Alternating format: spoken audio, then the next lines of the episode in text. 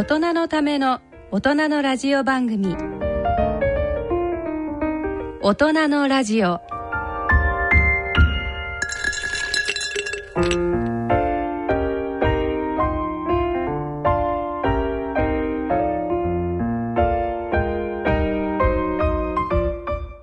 ご機嫌いかがですか？坪田和夫です。ご機嫌いかがですか？西澤邦弘です。こんにちは。久保田恵里です。この時間はご機嫌が人類を救うと題してお送りしております。はい。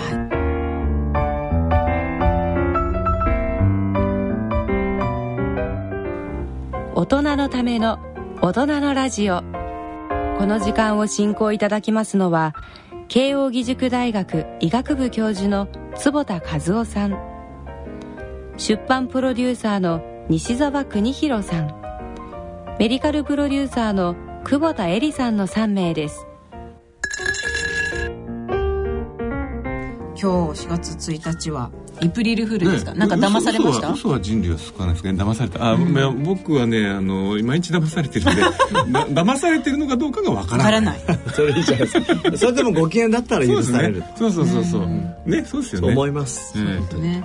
でもあれそういえば演歌って、あなたの嘘がどうのこうのとか、嘘って言葉すごくいっぱい出てきますよねそうですね。演歌ってなんか、うんなんかそれで騙されて。あなたの嘘で指噛んだみたいなのいっぱい歌詞が あるじゃないですかこれやっぱ演歌ってエイプリルフールな感じなんですかね。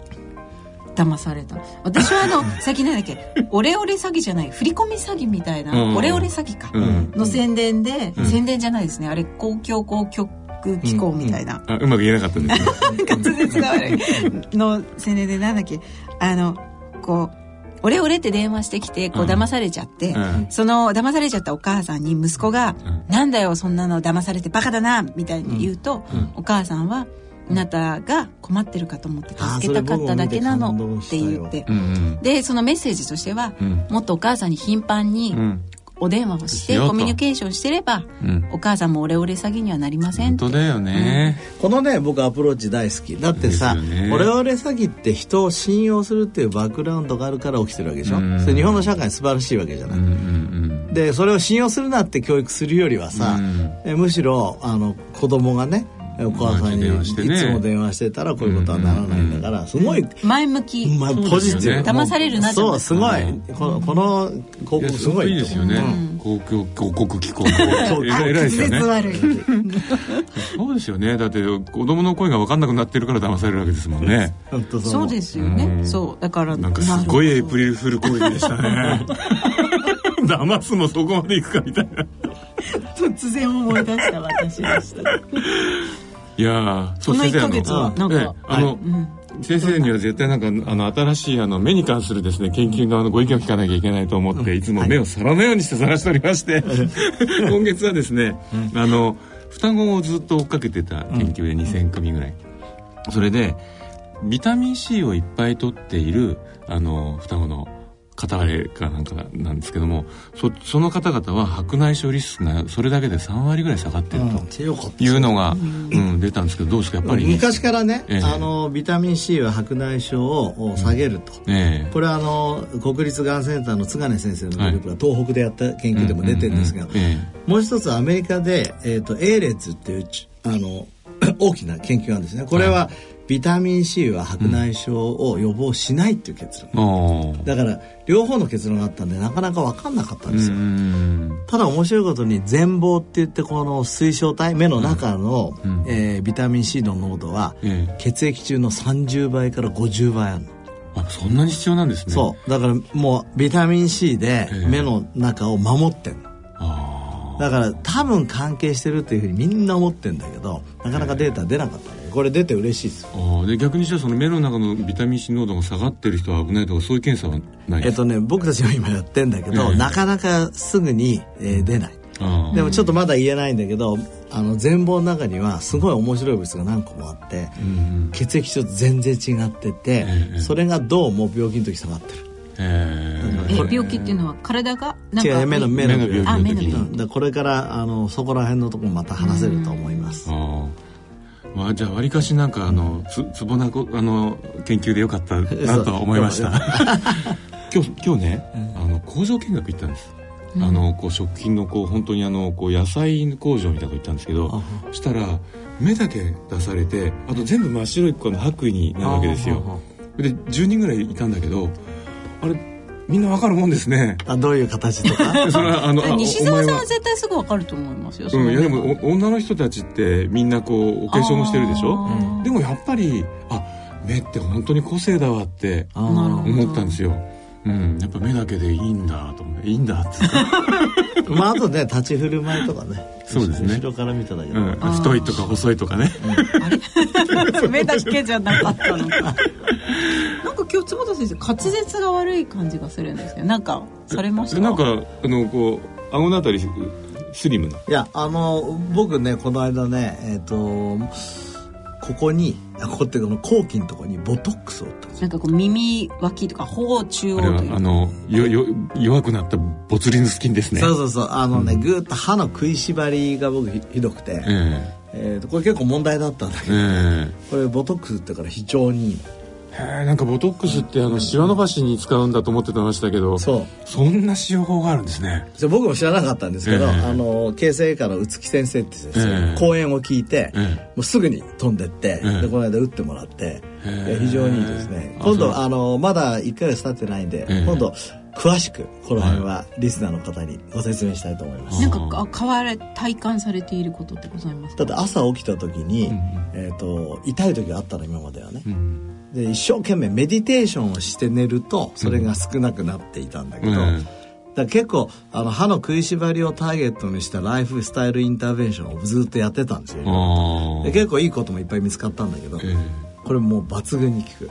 えメディテーション並み。メディテーション以上 そうそうそう。もっともっとですよね。そうそう。それからねうちの弟歯科医なんだけど、えあのあお兄ちゃんあの顎がすっきりしたね。やっぱすぐお分かりになるんですねやっぱプそうロだから。そう。顎はねつぼたけは張ってるんだって自分も張ってるんだって。ええ。であの最初はボトックスなんか打つのそんなのやめといた方がいいよっていうね歯科医の先生ってそういうらしいんだけどね、ええ。ええこれ見てねあ、うん今度打つ時僕も一緒に行くって、へえ。えでもそれはうん。ここがへっこむんですか？その顎の毛。だから使わなくなるから変な筋肉の張りがなくなると張りがなくなる。今まではすごく使いすぎていた確かに先生ここにもう一個なんかこうラインがあった気がしますそうそうえーでも先生そのギューって噛む菌をうん。緩めちゃったらなんか硬いものとか食べるときに「あもうそういうとかならないんですか？今んとこならない。それはあのちょっと筋肉が違うんだああそうですか、でで僕でも半分しかまだ打ってもらってないんで来月もうフルドース打ってもらおうと思っております、えでも今なんか久保田さんがいや「ちょっと滑舌悪いんじゃないですか」ってもう僕は初めて言われて、てあのそうそうそう。まあ確かに言われてみればそうなのかもしれないけど、全然気づかずに。じゃあ坪田先生、はい。えーえー一つ滑舌テスト、はい、はい。さっき出た。さっき出た、はい。公共広告機構。公共強国機構。はいダメでした。まああの次じゃああの、本格もう一本打ってからどうなるかをそうですね。皆さんに詳しいメカニズムなどもお伝えしてい度次先生にもインタビューさせてそうですね。でもいいですよね。本当にやっぱこうははあの歯ぎしりとか噛み締めってよくないですもんね。そうですね。ん。私はじゃあおでこに打っていただこうかしら。えでもつるんとしてますよ。あら。はい。ということで、今月はどんな月になりますでしょうか？それでは、大人のラジオ進めてまいります。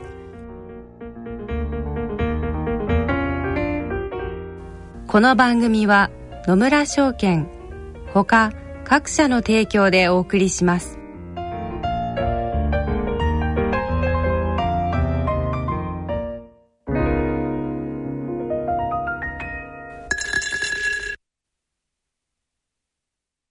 野村。第二の人生に必要なのはお金だけじゃないから。ゆったりとした旅を楽しみたい。健康はもちろん若々しさもまだまだ保ちたい。住まいをもっと快適にしたり、相続のこととかもしもの時のことも考えておきたい。セカンドライフのために知りたいことってたくさんありますよね。あなたのハッピーなセカンドライフのために野村証券の本支店ではさまざまなスペシャリストを講師にお招きして野村のハッピーライフセミナーを開催しています。詳細はウェブで「野村のハッピーライフ」と検索してください。なお当セミナーではセミナーでご紹介する商品などの勧誘を行う場合があります。それの村に来てみよ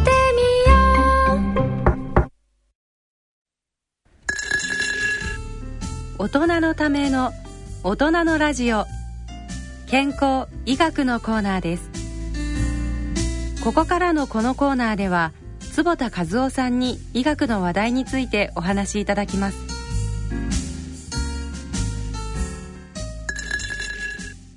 えー今回はシュガーレディグループ代表取締役社長の佐藤健さんをお招きしておりますはい、こんにちはこんにちは。こんにちはご無沙汰しております。お願いします。あのそもそも、えなんでお二人は知り合いなんですか？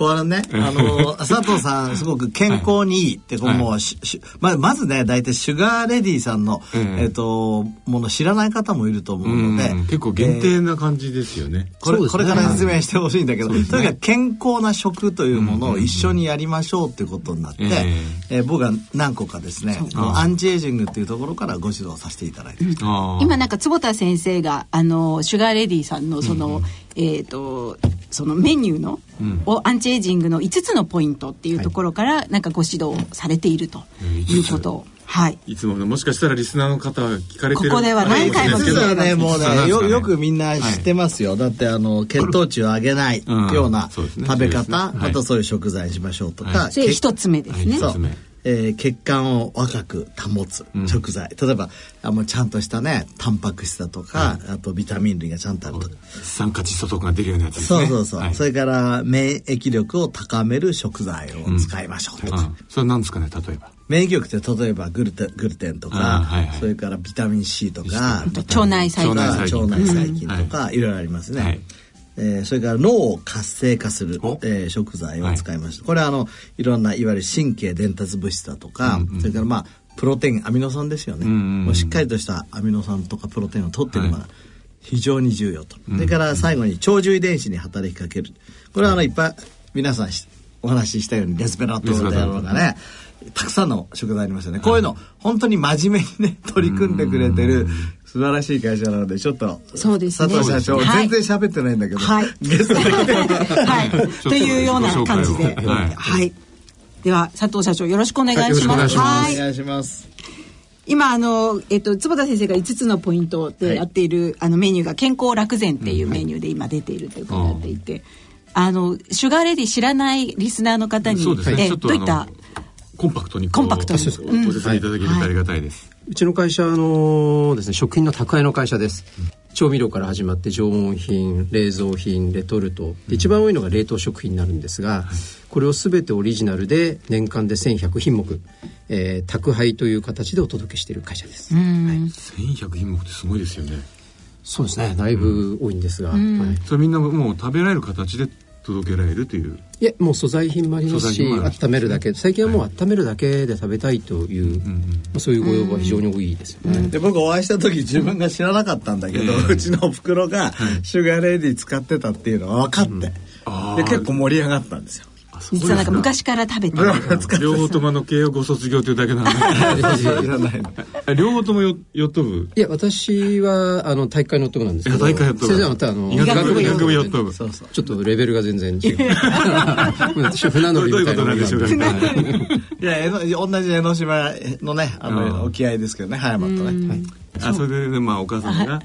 使われてたっていうことで。そうそう。それで盛り上がりましてで添加物を使ってないとかいろいろうちの母から聞いたのを覚えてる、えっとシュガーレディさんは何年前ぐらいからこういう宅配ビジネスっていうのをそうですね。1970年の創業ですので、はい、もうじゃあえ40大阪万博50の年ですね。あそうですか。だから逆にあ、すごくそう象徴的だと思うのは、日本にファストフードがオープンしたのって1970年なんですよ。そうですか。70年にあのマクドドナルドの銀座店とかオープンしたりしてて、ここから日本のファストフード文化始まったんですよね、はい。でそのと年からまあ、ね創業です、手手間暇をかけて抗生物質を使わない、まさにそのファーストフードの裏が行くような裏側っていうかその本当は表ですよね。の役名を行くようなつまり食品を開発されてきたってことですよね。非常に。からそうだったわけではないんですけど、うんまあ基本的に最初はやはり高級食材、うん。要するにそのグルメの時代をちょっと先駆けていって、でこれがバブルの頃に花開いてで90年代になってやっぱり皆さんが食の安全というものをすごく気にするようになってきて、うちは96年に無添加宣言というものをしまして、まあ、現在でいうとその指定添加物これ化学合成の添加物なんかが多いんですけど、これが今449品目あるんですが、もうこれを一切使わずに製造しようと。なるほど。だから1100品目の商品全て製造時にこれは使わないっていうのがうちの社内ルールですね。これすごいんですよ。すごいですよねそう。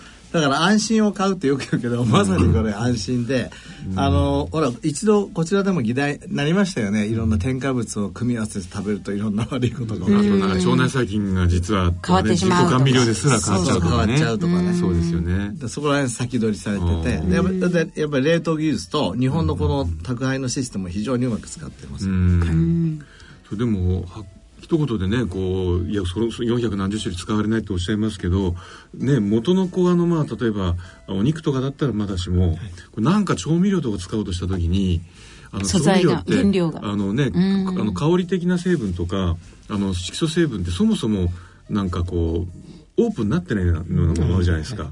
だからそういうものも最初からもう全部起用していくうちの場合ですねあのですね。厳密に言いますと、裏をひっくり返した時に合成の添加物、指定添加物は出てこない、うん。ただ商品によって、うんあの原料の中に入ってるものまではできてるものとできてないものどね、はいでもそれはもう見つけるたびにこそうですね。できるだけもうそこはやっぱり挑戦していきたいなうすというごいですね。ねえ。そんな佐藤社長なんですけど、あの佐藤社長自身が普段なんかこう食生活で気をつけれていることとか、そうですね。私、あの誰よりも自分の会社の商品を食べたいんですけど、今1年のうち半分以上が出張なんですよ、まあ、国内中心なんですが、で食品業界ってご存知の通り食いしん坊がものすごい多くて週のうち、はい、5日か6日はもう仕事絡みの会食なんですねですからすごいな。でもそれでこのスリムな体を保ってね。それも皆さんも同じなので。ですから気をつけてるというとやはりあの夜何を食べるかによって、朝と昼をどれぐらい食べて何を食べるかっていうのは非常に気にしてるかもしれないです。だと先生がおっしゃってるあの適度な運動とええ。ご機嫌でいようという、それはちゃんとやって。なるほどなるほど。素晴らしい。じゃあちゃんとその、こう出入りをしっかりとこう管理してるって感じですよね。まあ、例えば、すね。はい。あのただただこう3000キロカロリー超えて食べるような日を作らないというか、はいはい。だ例えばと食べ食べ過ぎたらもう断食とかしちゃうんですか？いや断食は食いしん坊なんで無理ですね。僕でも最近ね、断食は、あの、16時間断食はよくやってますよ。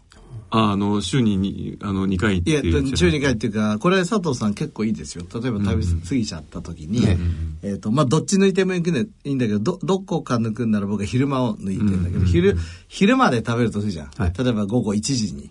そうすると夜抜くと、えっ、と、次の日朝食べても16時間空くじゃない、うまく。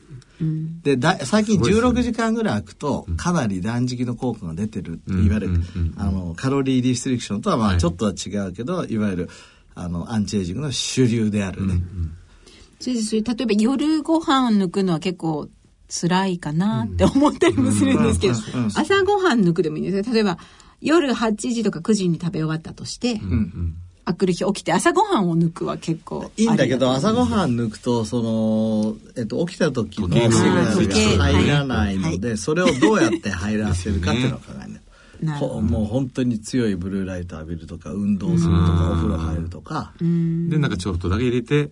うん、でもちょっとカロリー入れちゃうとえーそうですよね。の断食にならないんですよ。そうですよね。僕結構3食食べないとイライラしてしまう方で、あよく社員が言ってるのは、社長になんか食べさせないと、イライラしてまずいから怒るから。今今食べていらっしゃい食べたましたから大丈夫です。あーそうじゃあちゃんとやっぱもう体が求めてるそうなんでね。わけですすよね。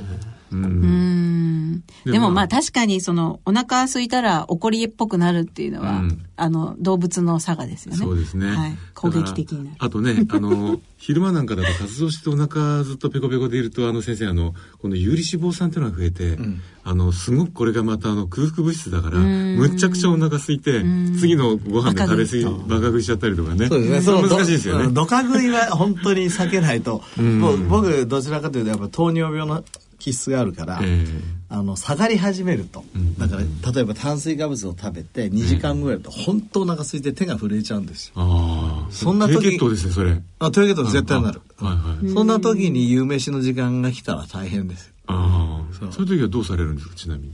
ちなみに言って例えばフランス料理行くじゃない、でいつも僕なんかフランス料理の時はパンは食べないようにね後にしましょうなんて言いながら、パクパクパクなんかよよあれ気づいたら4つも食ってる私とか。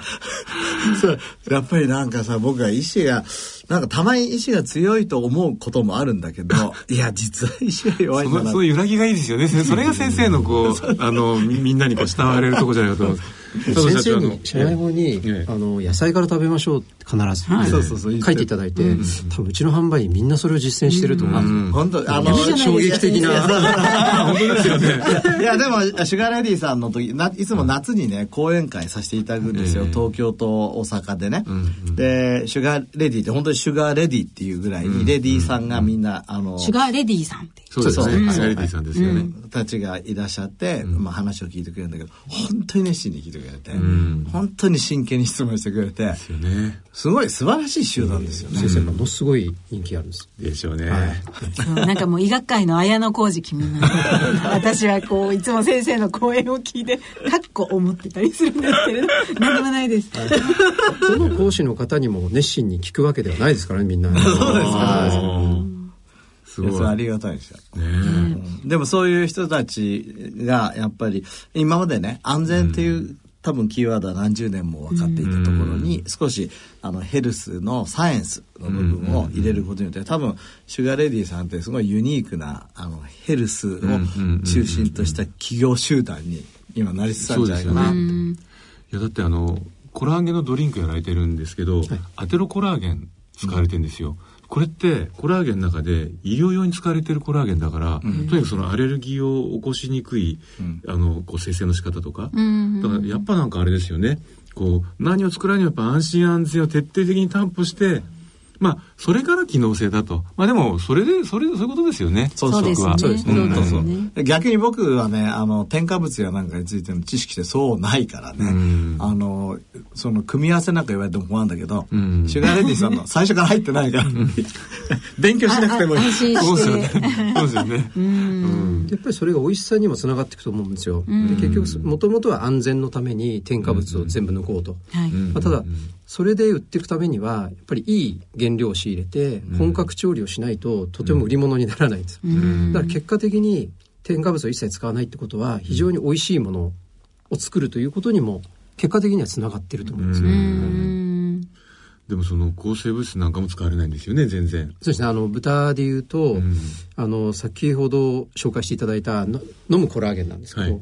これもともとはうちで食用の豚肉を育てるところからやってるんですね。うん。でシュガーポークシュガーポークって言うんですけど、はい、ものですよねもう一生涯治療用の化学薬品とあと抗生物質を一切使わないで育てた豚っていうのは、ん。おそらく日本では他にないはずなんですけど結構これが非常に人気商品で,、ん。でやっぱりいろんなとこ余るわけですね、皮とか、そういうものを使って飲むプラセンタとか飲むコラーゲンを。コラーゲンができてるあなるほど。そりゃもう聞いてるだけでなんかねお肉と両あの合わせて飲みたいなみたいな。思いますよね。えそれはでもその抗生物質とかも使わないで、はい。結局その病気になならしちゃいけないからそうそうですのこの豚さんの安全管理もしなきゃいけないじゃないですか、そのあたりはどういうふうな技術でいわゆるそれやられてるんですか？SPF 豚なんですけど、SPF も今もう日本でも全体の5%ぐらいになってしまったと思うんですが、まあ、その中でも特にあの管理はしっかりと、非常に厳しい管理じゃないとまあ病気になっちゃうのはすごいですよね。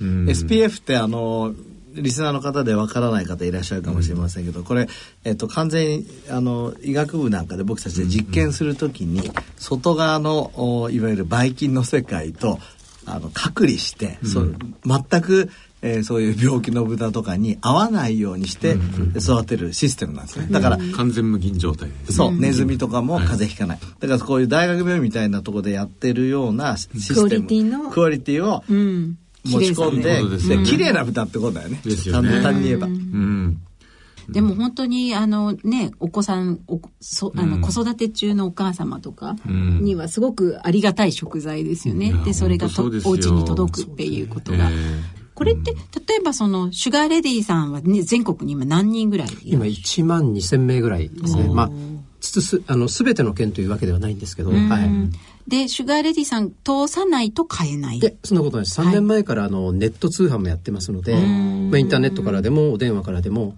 取れるようになってます、なるほど。あと東京に1箇所ですけどアンテナショップも去年作ってます。二子玉川ね。おしゃれな。はい。おしゃれなね。そうだから僕の友達もあの初めて、えっとおせち料理でしたっけ、はい。あれを買ったっていうのを知ってましたから、おせち料理の今人気なんですよ、冷凍で届くの。今度丸ごと僕ねこの間ね、うん。佐藤社長とこっそりお食事したなんかんです嬉しそうです。いやそしたらその時に三下タをね持ってきてくださったんですよ。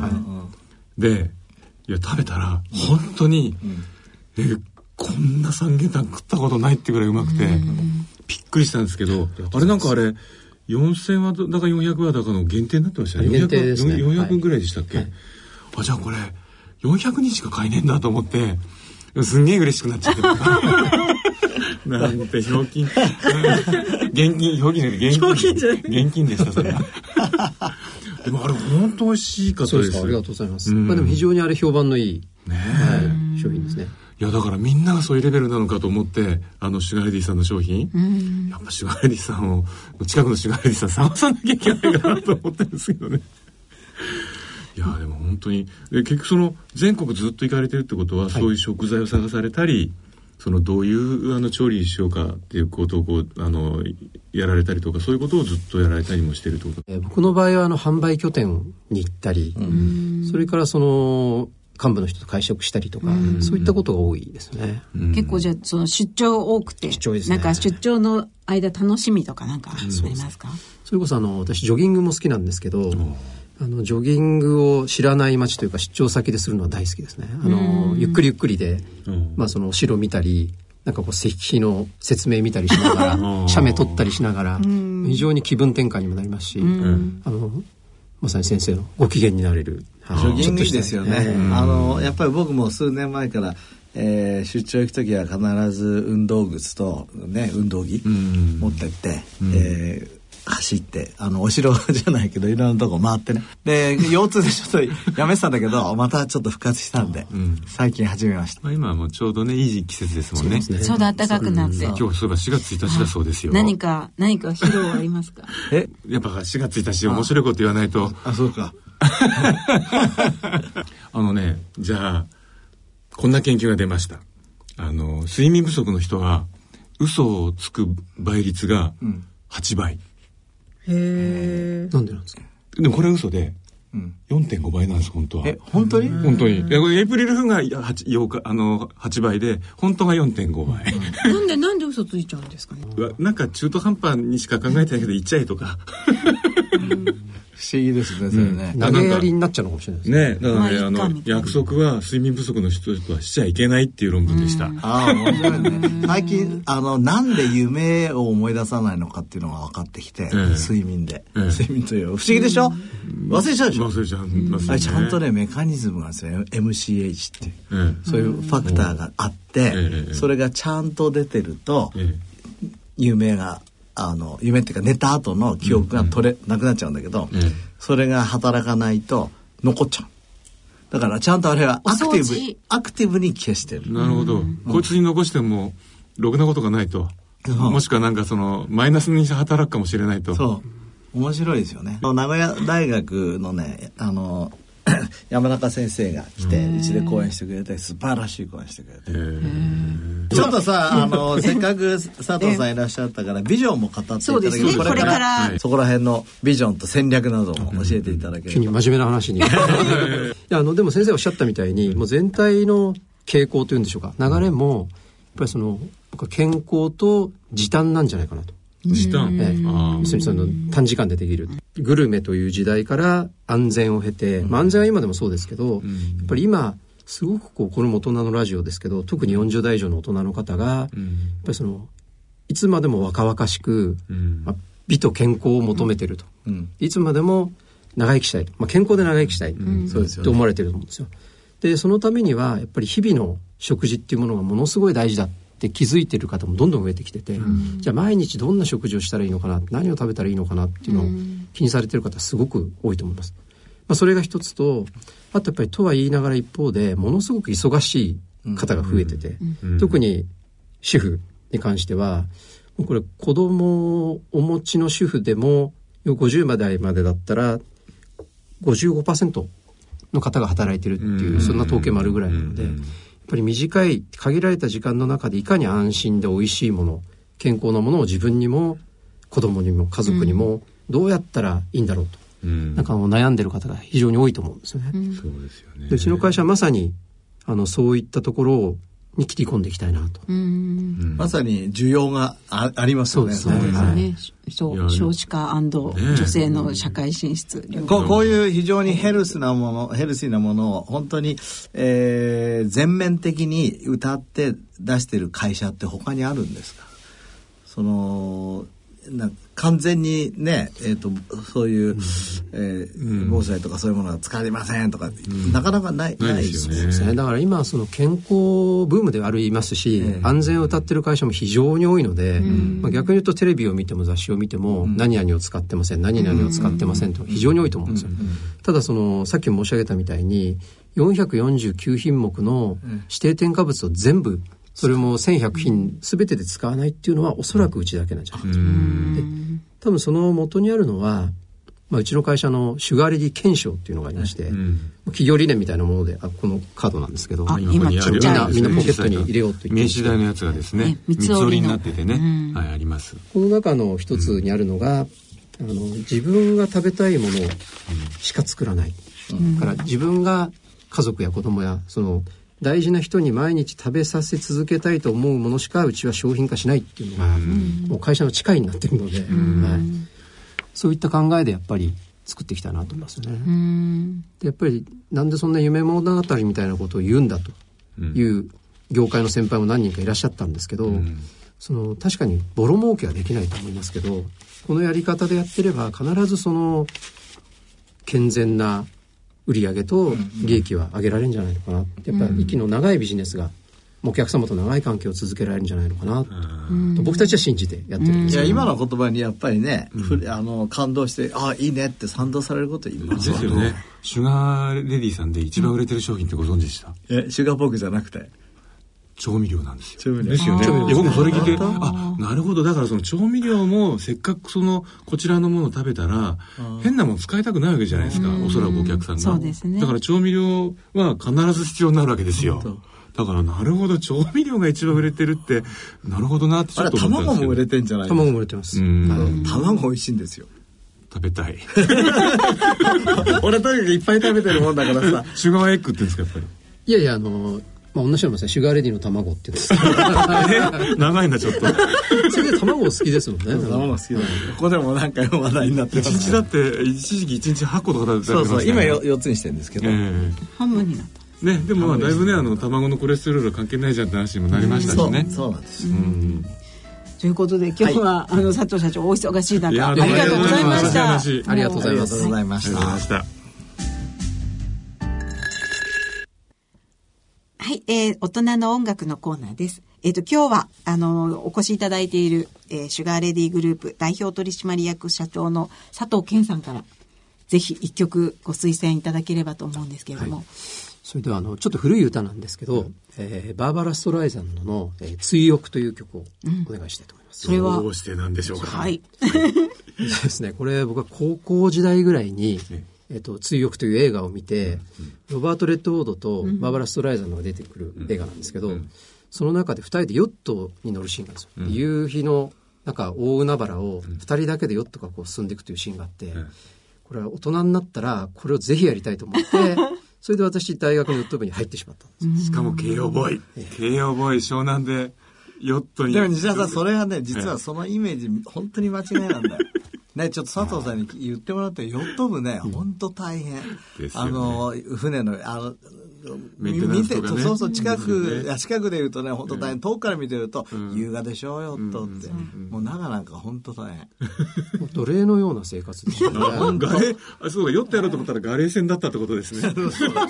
そういうこと。やめるにやめられず4年間経ってしまったみたいな感じで最後の年はまだいいのスキッパーって最後で、クルーなんかなったら本当ずっと前で労働者でですすよねで佐藤社長じゃあ最近になってその追憶のような光景は実現できたんでしょういやか全くし全くないですね。あのその貢献なしのままガレー戦で終わっちゃった。ガレー戦で終わりました。すごい。素晴ら素晴らしい。ちなみにあのロバート・レッドフォードが佐藤社長だったとすれば、はい。バーバラ・ストライさんとは誰だったんですか？なんかその想定ギャルはいたんですかね？バーバラ・ストライザンドいいなと思ってたんで、えーその時は、なるほど。あ、バーバラ・ストライザンとと付き合おうと思ってたわけですね。まあそうは思ってなかったですけど いいですね。いいですねということではいはい、えーバーバラ・ストライさんとの追憶をお聞きいただいて、野村、ちょっと気になるお金の話。今回は、少子高齢化です。お母さん、新聞読んでるけどすごい記事があるよ。何ですか？内閣府の平成26年版高齢社会白書によると、50年前には日本ではおよそ10人で1人のお年寄りを支えていたけど、2015年には何人で1人のお年寄りを支えていると思う？7人くらい？とんでもない。なんと2.3人。2060年になると1.3人という予測だ。現役世代が納めている保険料で年金支給を賄っていますから、あらら、少子高齢化の進行はまずいですね。もう年金だけには頼れないのかもしれないね。うちでは年金どころか、あなたも頼りにならなさそう。お金に関するご相談は、お近くの野村証券へどうぞ。それの村に来てみよう大人のための大人のラジオ今日の大人のラジオはいかがでしたでしょうか？今日ねあの佐藤社長に来ていただいて、えーやっぱり食にはこだわりたいですね。いや、よくね、思うんですよ。なんかその、あと何食食べれるんだろうと思って。えそんなこと考えるの、でね、いや、そう考えると意外と少ないじゃないですか。で、あの、はお腹空いてる時に、あの、ろくでもないものしかない時に、これを食べて、1回分の空腹を無駄遣いしてもいいんだろうか？この空腹をもっとなんか満たしてやる食を求めて、あーもうちょっと我慢しようかなとか、私飲むワインの時にたまに思いますあーこのまずいワインを飲んで。そうそうそうこれを飲む意味はあったのあるのだろう。やっぱり高くてもこっちの方が人生にいいんじゃないかなね僕は桜はさあこの桜があと何回見れるのかなって。思わない。桜。桜か。桜。先生でもどっちかというとなんかあの、そういうこう、ネガティブなことをお考えにならない。いやいやでもあと65回見れるんだなっていうふうに考えるね。私はあと車を何台買い替えれるだろうと思うそんなに買い替えてるんですか？いや買い替えてないんですけあどー。だけどだあの今今度今たまたま買い替えるところなんですけどあのもうでもこのあと2台ぐらいかなとか思ったりとか。なんで2台だのそれ。えだってそんなに長く乗るから。えそうなんだ。ーへえそうなんだ。僕ちなみに30うーえ30年目になりました。今の車ですか？車。あ、あの先生のスポーツカー。スポーツカー。31年目だ。31年目になった。すごい。サーブついにすごいですよね。でもサーブのスポーツカー自体が日本でなかなかこう走ってないものじゃないですか。たまーにいる、うん年に1回ぐらい見るそうするとああ仲間がまだ走ってるってなんか嬉しくなってサーブのスポーツカーとかあのシトロエン系のスポーツカーとかちょっといいですよね。なんかこう来てる感じがしますよね。軍軍艦みたいな感ね。こ ううんこだわりが。コンバーティブルの革もあの2回ぐらい変えたしエンジンも2回ぐらい変えたし、もう愛着あって変えられないですねまあそこまでいったらもうあれですよね。あと66年。でもねでもやばいのはあの エアバッグついてないんで。本当に。それからシートベルトもなんかチャッチンですよ。あれ、あの、エアコンは効くんですか？エアコンはねもう全然効かずに去年の夏はあ6そうか月からすごく先生9月暑かったまでっておっしゃってましたよね。全然乗れなかった。ああ。じなんかこう花壇にするとか花壇？なんかこう違う。違う使い方動かさないんですか？動かさない。そうお庭に可愛く。そんなのねだから春と秋だけ乗れればいいっていう。あでもそのうちこう部品交換もできなくなりますよね。そうそうそうもう前から言われてます。あ。手作りですね、部品は。もう今年でおしまあいですよ、の、大田区の工場に頼んで。高いでもあれですね、やっぱ佐藤社長に来ていただいたおかげで、こだわらなきゃいけないんだということをそうですね。うん。本当そう思います、はい。改めて。改めて。はい。ということで、えー、番組では疑問質問ご意見ご感想をお待ちしております。郵便の方は郵便番号105-8565ラジオ日経大人のラジオ係まで。その他大人のラジオの番組ホームページからも投稿できます。ということでそろそろお時間になりました。はい、はい、お相手は私久保田恵里と。西澤邦弘と。坪田和夫とでお送りしました。では次回の放送までさようなら。花見無理しないでね。はい寒いから。騙されないでね。